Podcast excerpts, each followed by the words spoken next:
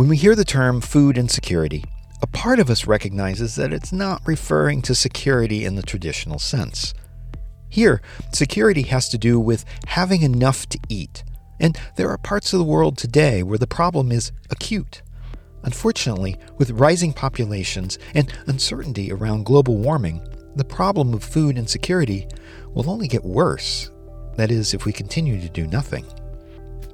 And the issue of food insecurity, well, it affects even working families. For example, in Mississauga, Ontario, which is just south of Toronto, the food bank there has reported 60% growth in demand over the last year alone. These are people with stable incomes who are having to stretch their money to cover the rising costs of food. Fortunately, one of the promising solutions is within the Internet of Things. It's called precision farming because it uses ag tech devices in the field and machine learning and AI in the background to produce higher yields and more efficiency. Unfortunately, as with other areas of IoT, the security in this new field is desperately lacking. Here, an attack could literally result in people starving, people dying, and it deserves much more attention than it's getting today. This is the story of the intersection of precision agriculture with traditional information security. I'm Robert Vamosi. You're listening to Error Code.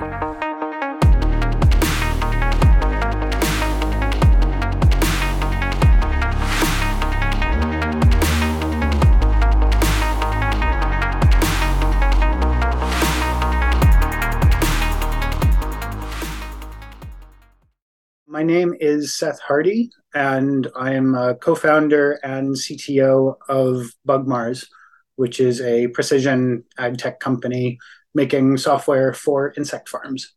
Precision agriculture is defined by one source as the science of improving crop yields.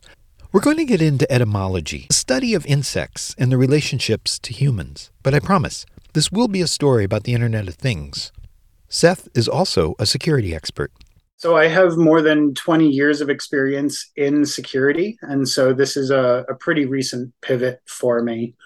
So uh, my security background isn't my main focus in what I'm doing now. I'm I'm I'm building a product. I'm writing software. I'm writing firmware. I'm designing systems. Um, but I, I, can't get that out of my head. Um, I just happen to find security problems in everything else I look at. So knowing that this might take 10% more work, but will make things safe and save my ass down the road, then I just I do that without thinking. And so it's it's baked into everything that I do. While we're going to talk about crickets in particular, this security could be applied across a broad range of other creatures as well. So, how did Seth pivot from security to full time ag tech? Uh, so, I've been always in the back of my mind saying security industry is rough. Uh, it's there's uh, there's a lot of problems for the sake of problems as opposed to actually trying to improve the overall state of things.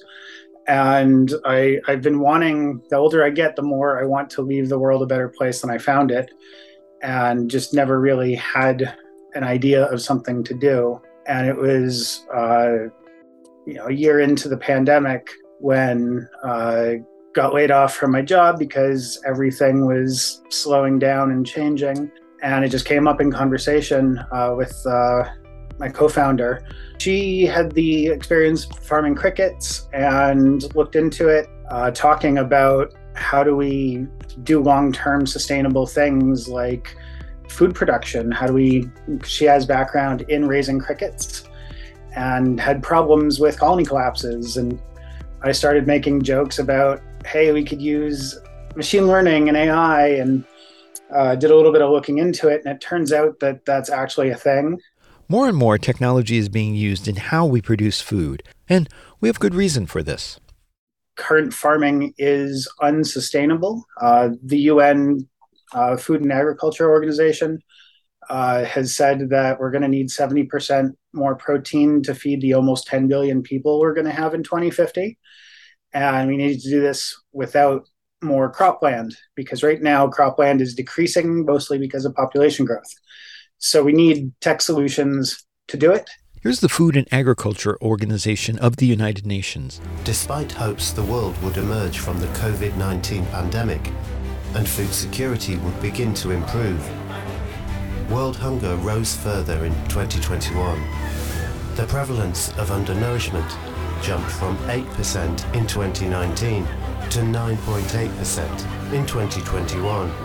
New figures estimate as many as 828 million people around the world faced hunger in 2021. This represents an increase of 150 million more people facing hunger in 2021 compared to 2019, the year before the outbreak of the COVID 19 pandemic. Projections suggest nearly 670 million people, or 8% of the world's population, will be facing hunger in 2030 which is the same projection from 2015. At the time of this podcast, there are officially 8 billion people on Earth, and we will need to feed each and every one of them. One of the problems with meat based diets is that you need land for the crops to feed the livestock, which also needs land. Then there are other things, such as the methane gas produced by the livestock and so forth. All in all, this starts to sound pretty unsustainable. And so there are tons of new ag tech companies that are starting up. Um, there are a bunch in Ontario, uh, in all over Canada, the United States, all over the world, and this is becoming uh, with climate tech uh, on the rise, even with the current investment landscape getting more bleak because of the overall economy. Um, this is looking like it is on the rise, and the talk started because in all of the all of the other companies I looked at, uh, looking at members of cohorts of accelerator programs we were in, uh, programs we were applying to, uh, nobody has security on staff. That's that scared the crap out of me. And so I began to wonder how many other people are thinking this way. Is Seth alone in the security industry for precision farming? Um, I haven't met anybody else who's doing it directly. Like there are a lot of people who are anybody who's working in trying to get IoT devices secured is is in this space. Anybody who is trying to work on the new field of ML SecOps is is working in this space. Um, but I don't know of any other folks who do specifically security specifically for ag tech. SecTor is the largest security conference in Canada, and it's definitely one of the better security conferences in the world, in my opinion, in part because they think outside the box and they include talks such as the one that Seth gave. Originally, my SecTor talk was going to be some specifics of things that I've seen, and I didn't want to I didn't want to call anybody out because it's really bad. And these are companies that I want to see succeed, not destroyed, because they are actually trying to address this food insecurity problem and make the world a better place. The presentation, it was about 70 slides of mostly pictures because um, it started off as like a deep dive technical talk analysis of one system and the flaws. And it just turned into this creeping horror of, oh no, oh oh no. So um, a lot of it was the setup of why is this an issue? Like why can't people just go back to their regular tractors and do their thing? And the answer is we're, we're going to starve if that's the way that that we continue to do food production. So I like to, I like to joke like you know why should people care about this? Like are you a person that likes to eat food in order to not starve? You should probably care about this. Um, so it, it was a lot of talk about setting up that problem and then the logical and so we are using technology for it except oh look iot and then there was like a brief part about the the really interesting stuff which is the machine learning security and operations um, and that's the future problem. But the baseline is just so bad that it's more of a, a waving my arms and saying somebody, anybody, please pay attention to this. So, in order to scale precision farming, we need to address some lingering IoT security issues. Unfortunately, there are many. Yeah, and so the last place I worked um, before before moving into this was at a place that did IoT security, and the numbers from back then were like four percent of IoT devices have security, and so I did some look to see how it's faring these days.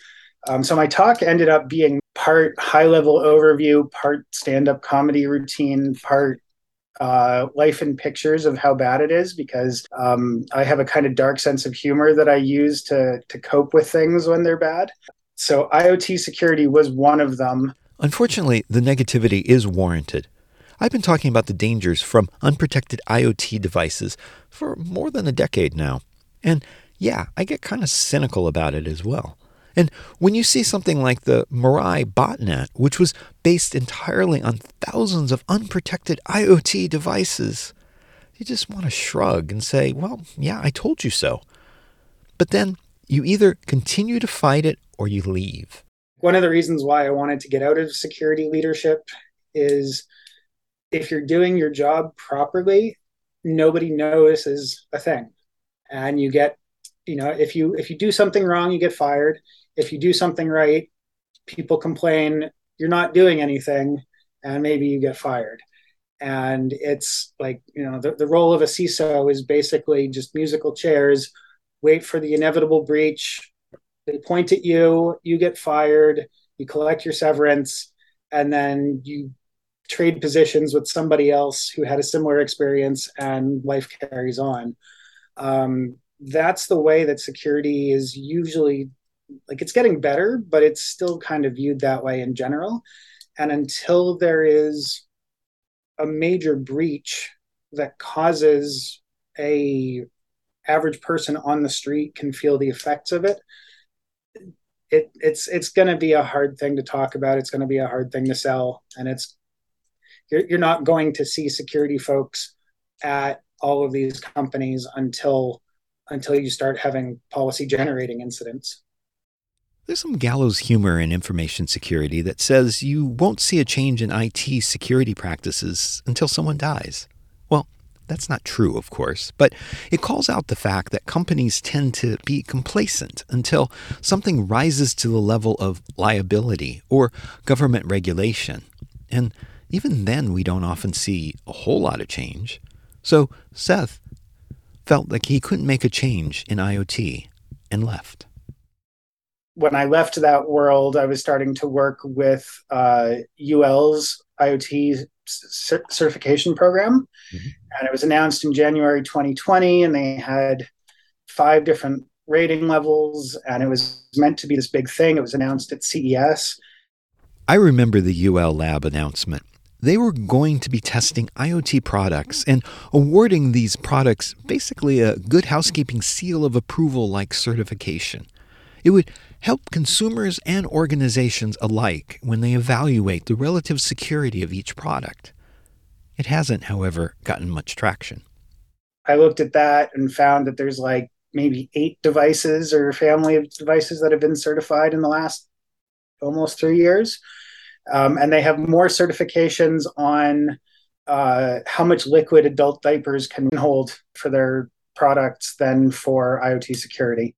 The UL Labs certification continues, albeit not at the pace of testing adult diapers.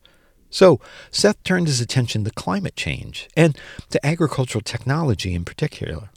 He started researching ways to create new sources of protein beyond beef. He discovered that machine learning and artificial intelligence is very good with rather tedious tasks, tasks that can make or break some agricultural practices the two main things are IoT, as as you pointed out, but the new one that's that's super interesting is uh, computer vision and machine learning are being used in a lot of these new applications.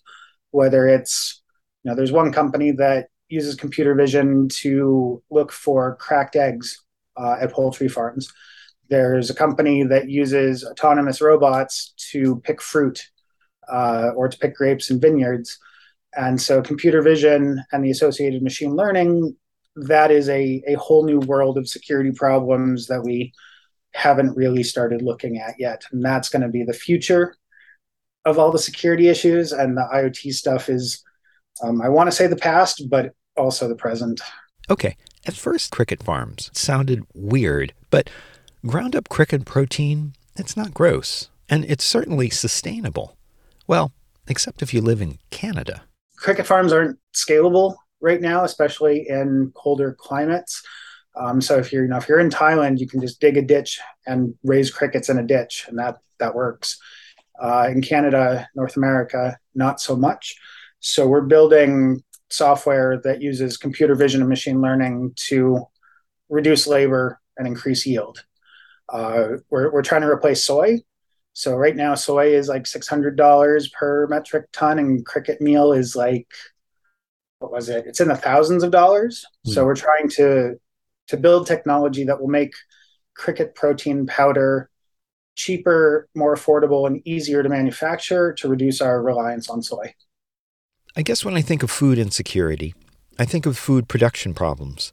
I think of milk being tainted in some ways. And it doesn't necessarily start at the farm, but it's somewhere in the processing plant and somewhere in the delivery. Seth is focusing more on the source.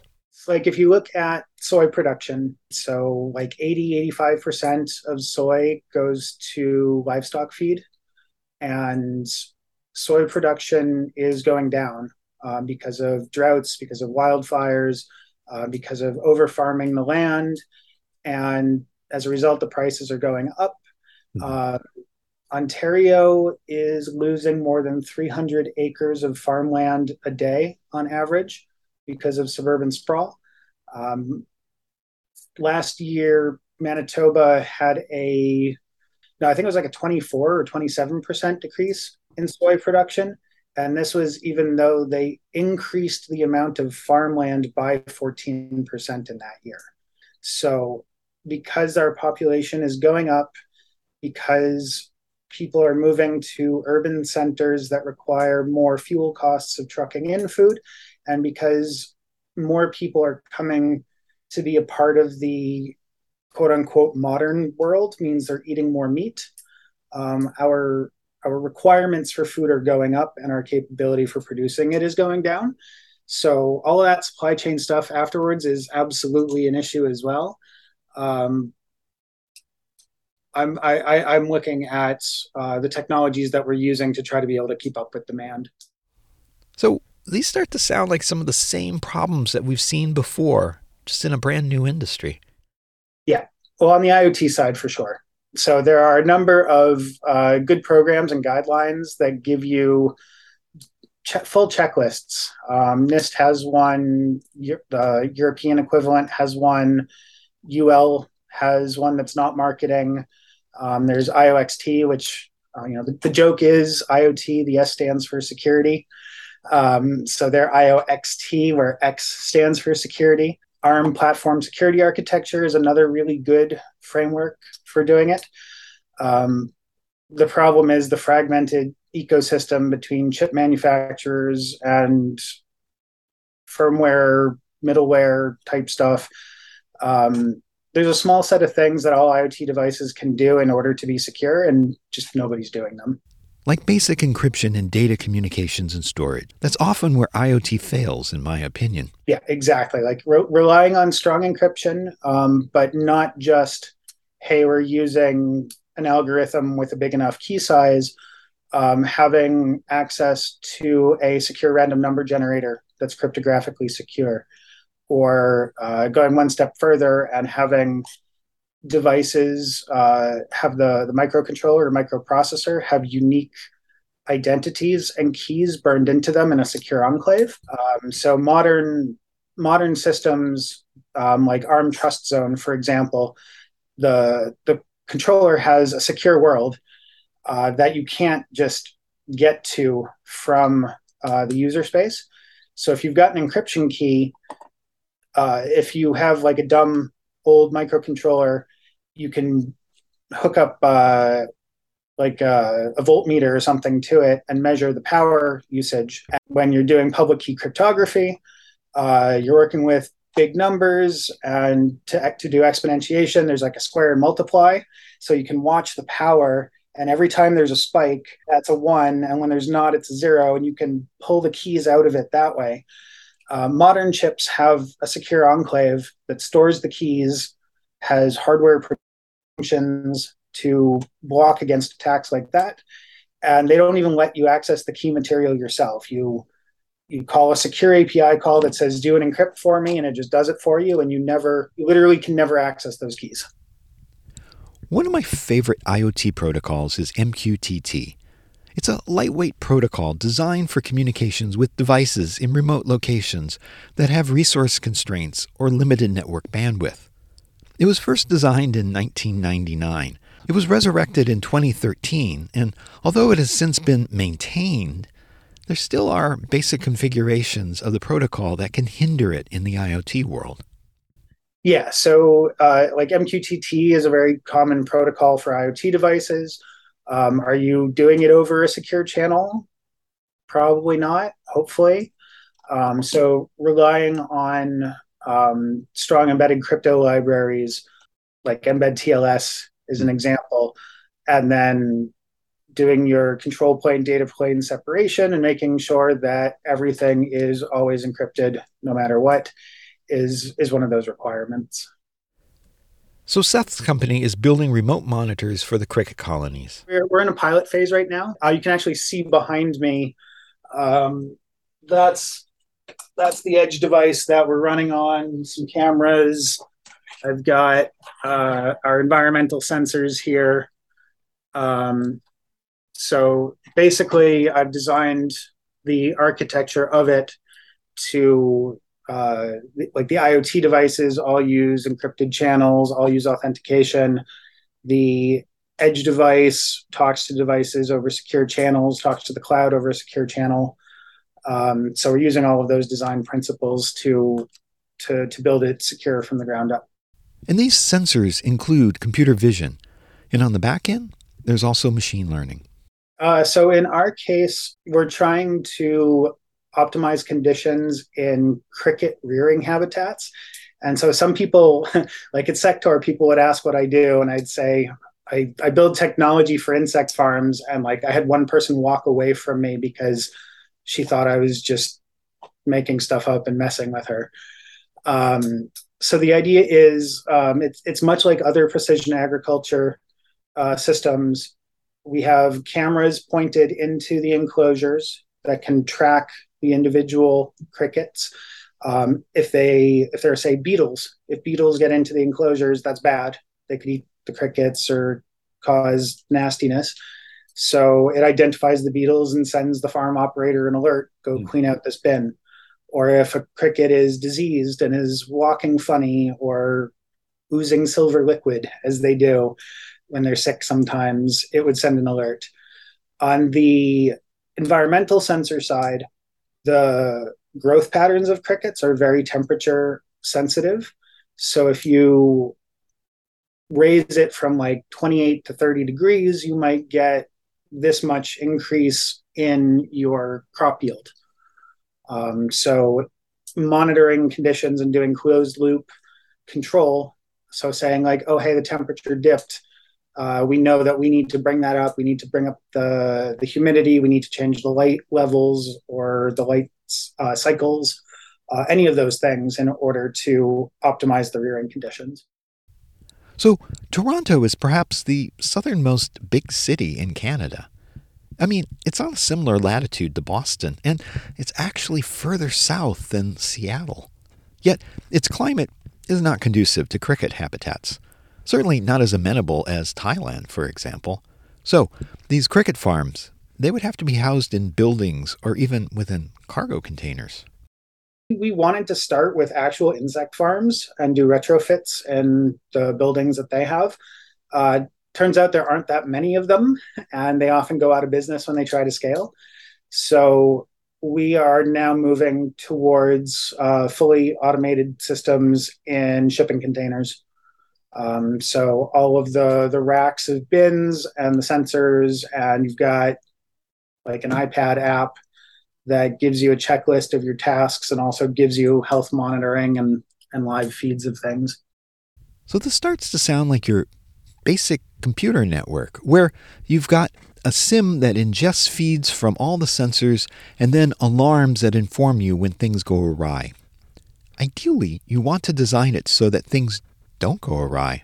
But this brave new world is new territory for security, especially with regard to the machine learning.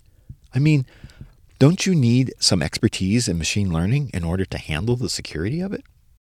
Uh, so this is this is where it gets so interesting with machine learning. So my my background isn't in machine learning; it's in security, um, but it's become a lot more accessible to people like me who only kind of know what they're doing and know enough to get into trouble.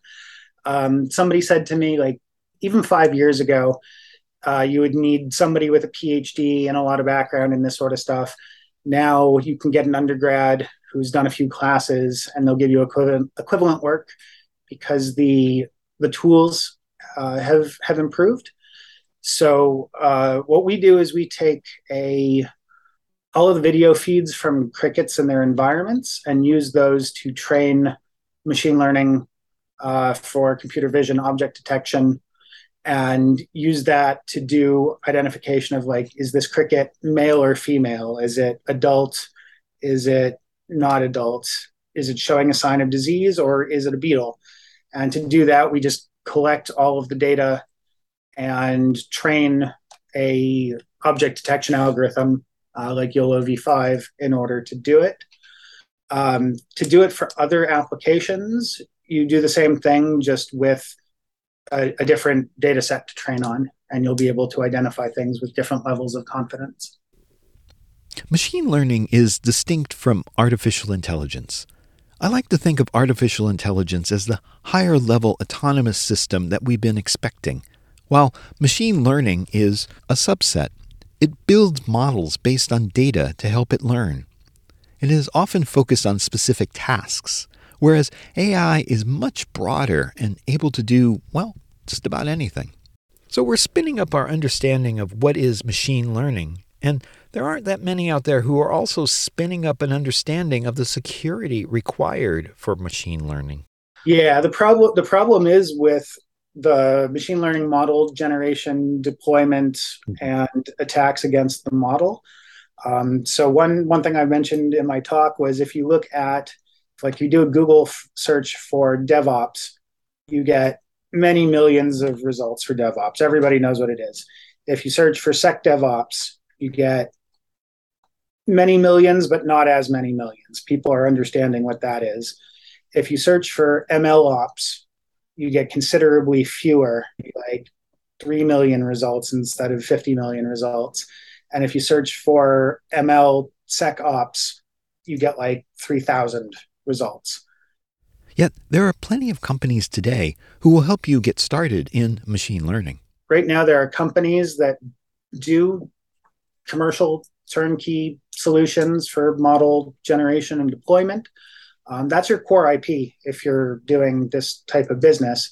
So you don't want people to to steal your models, but you also don't want people to put da- bad data into them or test to see uh, what you can do in order to find edge cases where things are broken. Tainting ML models. This is a raw field for hackers to investigate. Like there's an example of an adversarial attack against uh, a computer vision machine learning model like this, where you start with uh, an image of like a hamster that scores very high confidence that this is a hamster. And then you find a single pixel somewhere in the image and you change it ever so slightly. And it's like, okay, you're taking it a fraction of a percent away from hamster and a fraction of a percent towards golf cart, I think the example was. And then you just keep on doing this again and again and again over millions and millions of iterations. And you get something in the end that to the human eye still looks like a hamster, but your machine learning model identifies it as a golf cart. In, in, in this case, maybe that's not a problem. Seth does have an example where this type of manipulation can have real world consequences. If you're doing it with, say, like live stream video in a Tesla, that could be a problem um, or finding edge cases like the, the common example of uh, this made a big deal. Somebody parked a tesla and then drew a ring with dashed lines. So it identified that as a uh, you can't cross from this side but you can cross from that side line division marker. And it was basically like a summoning circle to, to hold this autonomous vehicle in place because they knew the rules of the system and how to manipulate them and exploit them I could see the summoning circle as kind of a low effort student MIT prank, but Seth has thought about the next level of attacks that we might see, particularly attacks against precision agriculture. So these are dumb, like haha, funny, whatever kind of stories. But if you want to move into ones that are interesting that are, are not there yet, so precision agriculture, um, you know, smart farms are lots of sensors and monitoring. Precision agriculture is usually called that because it relies on very precise values for optimizing conditions. So, say you're growing crickets and they do really well at 29 degrees Celsius, and their growth rate is maybe a quarter of that at 26 degrees Celsius. What Seth is alluding to is the idea that we don't always have an immediate result from an attack, that the result of an attack months ago can perhaps be even more devastating down the road. If you've got an autonomous pesticide sprayer that's supposed to give one unit of poison per acre and it just quietly starts putting out 100 units of poison per acre that's that's a problem the thing is, we've seen this type of slow release attack already in use in the information security space. Uh, there was this uh, well known program a while back uh, that resulted in Stuxnet and an attack against centrifuges, mm-hmm. where they just changed things a little bit and used small changes and questions about accuracy of readings and operator fatigue and eventually destroyed a whole bunch of uranium enriching centrifuges. Now imagine that on a facility that grows crickets and you don't notice until it's a little too late and maybe your crop has been reduced down to a quarter of what it usually is and you're relying on that food to feed people that that could be a problem there's always room for the more immediate attack and in some ways with iot we might be making it much easier without realizing it but john deere is pretty big and they you know they just relatively recently announced that they want to be fully autonomous by 2030. Um, they've got a lot of money going into this sort of thing. So the precision stuff, um, yeah, it's it's going to be probably case by case because there's no standards. Okay. Um, but at the same time, they're all using commodity IoT stuff that has no security, anyways. Uh, like John Deere tractors have, like you know, the mm-hmm. the story at the beginning of the war where Russia tried to steal all the tractors from John Deere in Ukraine. And so John Deere just hit the button and bricked them all. Mm-hmm. That means there's a button at John Deere HQ, probably somebody's home over a VPN, hopefully over a VPN, that will brick agricultural equipment. What happens if one day somebody hits that button for all tractors located in the United States? what happens next. Um, so these these are the the more interesting stories that um, like I don't want to just be the doom and gloom and FUD peddler, but we're going to see these things, especially if uh, things keep moving in the direction that they're moving in, and nation state level conflicts tend to get worse but less kinetic. Um, so I, I, think it's going to be a bit of both and depends on um, the, the, the tactics of the attacker. Like I wouldn't be surprised if uh, Russia, China, Iran, all of the the well-known APT players are watching the development of the technology and quietly just sitting on it so that later on if it does grow then then they can take action. Seth raises a good point. Given these precision agriculture devices are built on existing IoT, bad actors could certainly be lying in wait for a reason to attack. Then again, we'll always have the problem of attribution. So, there's a kinetic action which you can say, well, someone bombed your country. But it's not so clean when it comes to an internet attribution and somebody screwed up your crop yields. Again, I don't know how this is going to go. Maybe it'll be easier to just drop bombs on power stations or um, I don't I don't know if you remember Cyber Squirrel One. Ah, uh, yes, Cyber Squirrel One. If you want to know more, go to Cybersquirrel One. That's numeral one dot com to learn about the infrastructure attacks in North America that at first seemed like elite hackers had taken down a power grid or knocked out a water supply station in other parts of the infrastructure, only to find out later that it was a squirrel that had gnawed through the wrong cable you know, maybe this is going to be negligible compared to the number of squirrels that chew through wires or birds that fly into radio towers. But it's the sort of thing where food insecurity is already a problem and it's going to get significantly worse over the next few decades. And even if you're not hitting every single system, uh, weaponizing this by making people afraid of being hungry uh, is is a pretty powerful tactic. So, with the definition of agriculture 4.0, does that go beyond the source? Does it continue through the supply chain, for example, and maybe all the way to the market? I don't think anybody's really thought that far yet. Um, I'm like, yes, yes, but uh, uh, my house is on fire, so maybe I'm gonna try to think about that before figuring out which direction the wind is blowing in. Um, I, I, I don't have a good answer to that, but yeah, right. there's it's it's a problem, but it's uh, our house is on fire right now. So again, let's look at what the bad actors might be able to do in this space. Seth has already identified a few. Uh, in terms of creative new stuff, um, I think it's all in the ML SecOps area.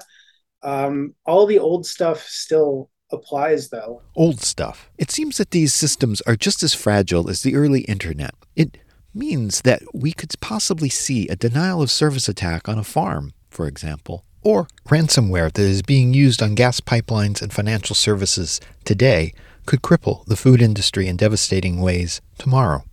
If you are a farmer um, you're like as time goes on farmers are getting younger and getting more technologically aware but many farmers are still people who have been doing it for many decades. It's a family business. And if you're a farmer and you get an email that says hey click on this link like it's it's done. And that's like there's like we can talk about like pixel by pixel adversarial attacks. We can talk about poisoning uh, training data for for machine learning things to detect uh, an error. Or you can just go to somebody's farm when they're not you know when they're out plowing their field and kick down their door and steal their stuff. Like that'll damage their business just as much. Right. um, you can send them an email that says click on this link. It's totally legit i swear and then sit on it for a bit and then ransomware everything that they have. And then you know that ransomware attack that would shut down a hospital that everybody cares about and makes the news it might shut down a farm and cause them to lose their crop. Will that will that make the same sort of headlines? I think eventually it will. Um, but i hope i hope it's not co- as common as it is right now with ransomware everywhere else. So i'm just going to think aloud on this. If a single farm is shut down due to ransomware or a pesticide overdose. I'm thinking that the agriculture industry can absorb a few of these losses. I mean, there can be crop failures due to drought, fire, or mismanagement, and the market, well, it seems to correct for that somehow. Um, so I'm I'm still learning a lot about agriculture and how it's set up. Um, in some cases, yeah, like if you like shut down a small family owned farm business, uh, that's going to be a lot of problems for them, but not necessarily the feeding everybody thing.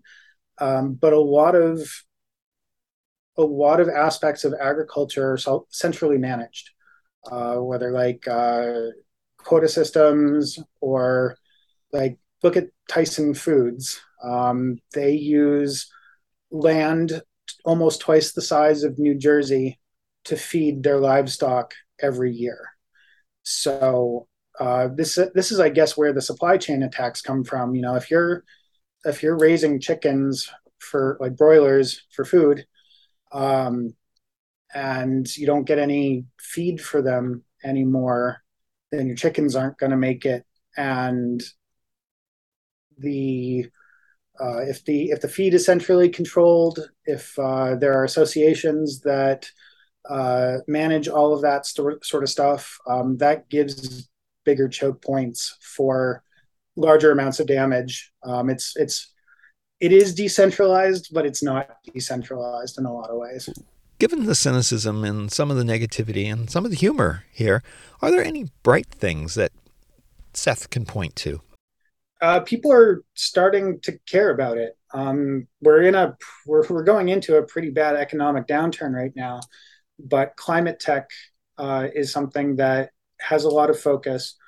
Uh, organizations and governments are starting to understand that this is a problem. This is going to be a problem soon, and we can't all afford to fly our private jet to our bunker in New Zealand and uh, live out the end of days there.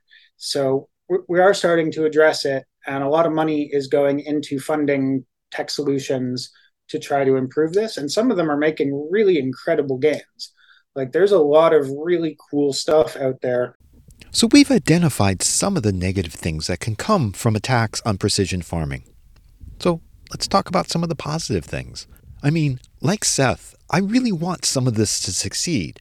The world's food supply, it actually depends on it. You know, Wealthsimple, robo advisor investing company. So they they do like a, a weekly financial market news newsletter and they have this axis of like to the moon versus crash and burn and like who cares versus everybody cares and one of the things that they had on it was it's great but who cares is a company that is doing facial recognition software for cows to tell you how your cows are doing. So, right there, maybe the average investor might not see the value in that, but certain governments do. And the government of Canada funded them a whole bunch of money, and Alberta is funding a whole lot of money into this sort of thing. Um, similar initiatives are happening in the United States. Um, like our company is working with uh, some researchers at the United States Department of Agriculture uh, on cricket farming techniques. So, this is serious then, if the governments of Canada and the United States are starting to invest in this research. People are really starting to care about this. People are starting to put money into it. And um, you might roll your eyes at facial recognition for cows right now. But if it means that you can actually raise cows in more humane environments, have it be cheaper, have it be healthier for you, better for the animal. Um, we're making a lot of really good progress using technology in these areas. Unfortunately, most of the investment is in technology and not really in the security of that technology. Having to have the same security talks again and again and again. Um, I hope that people start considering security in these applications before it becomes life threatening or becomes part of critical infrastructure. Like if you know, we, we have the tools to do better, we just have to make the conscious effort to do better. And I'm I'm hopeful, but each year goes on and it's it's it's hard to watch. So I, I hope th- thank you for for being interested in this and talking about it. I'm hoping that getting this word out you know, I, I don't like to be too dark, but starvation is a pretty motivating factor. So hopefully people realize like just how bad this could be and maybe use that to start to pay a little bit more attention to it.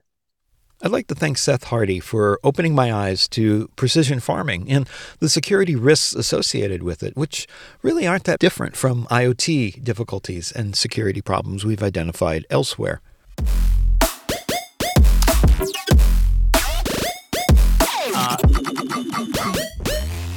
Hey, I'm just getting started with error code. DM me at Robert Vamosi at infosec.exchange on Mastodon or at Robert Vamosi on Twitter. And tell me what you like and even what you don't. Some great episodes coming up that deal with the Vastaamo data breach and the world of IoT and medical devices. Subscribe today on your favorite podcast platform I, I don't want you to miss out.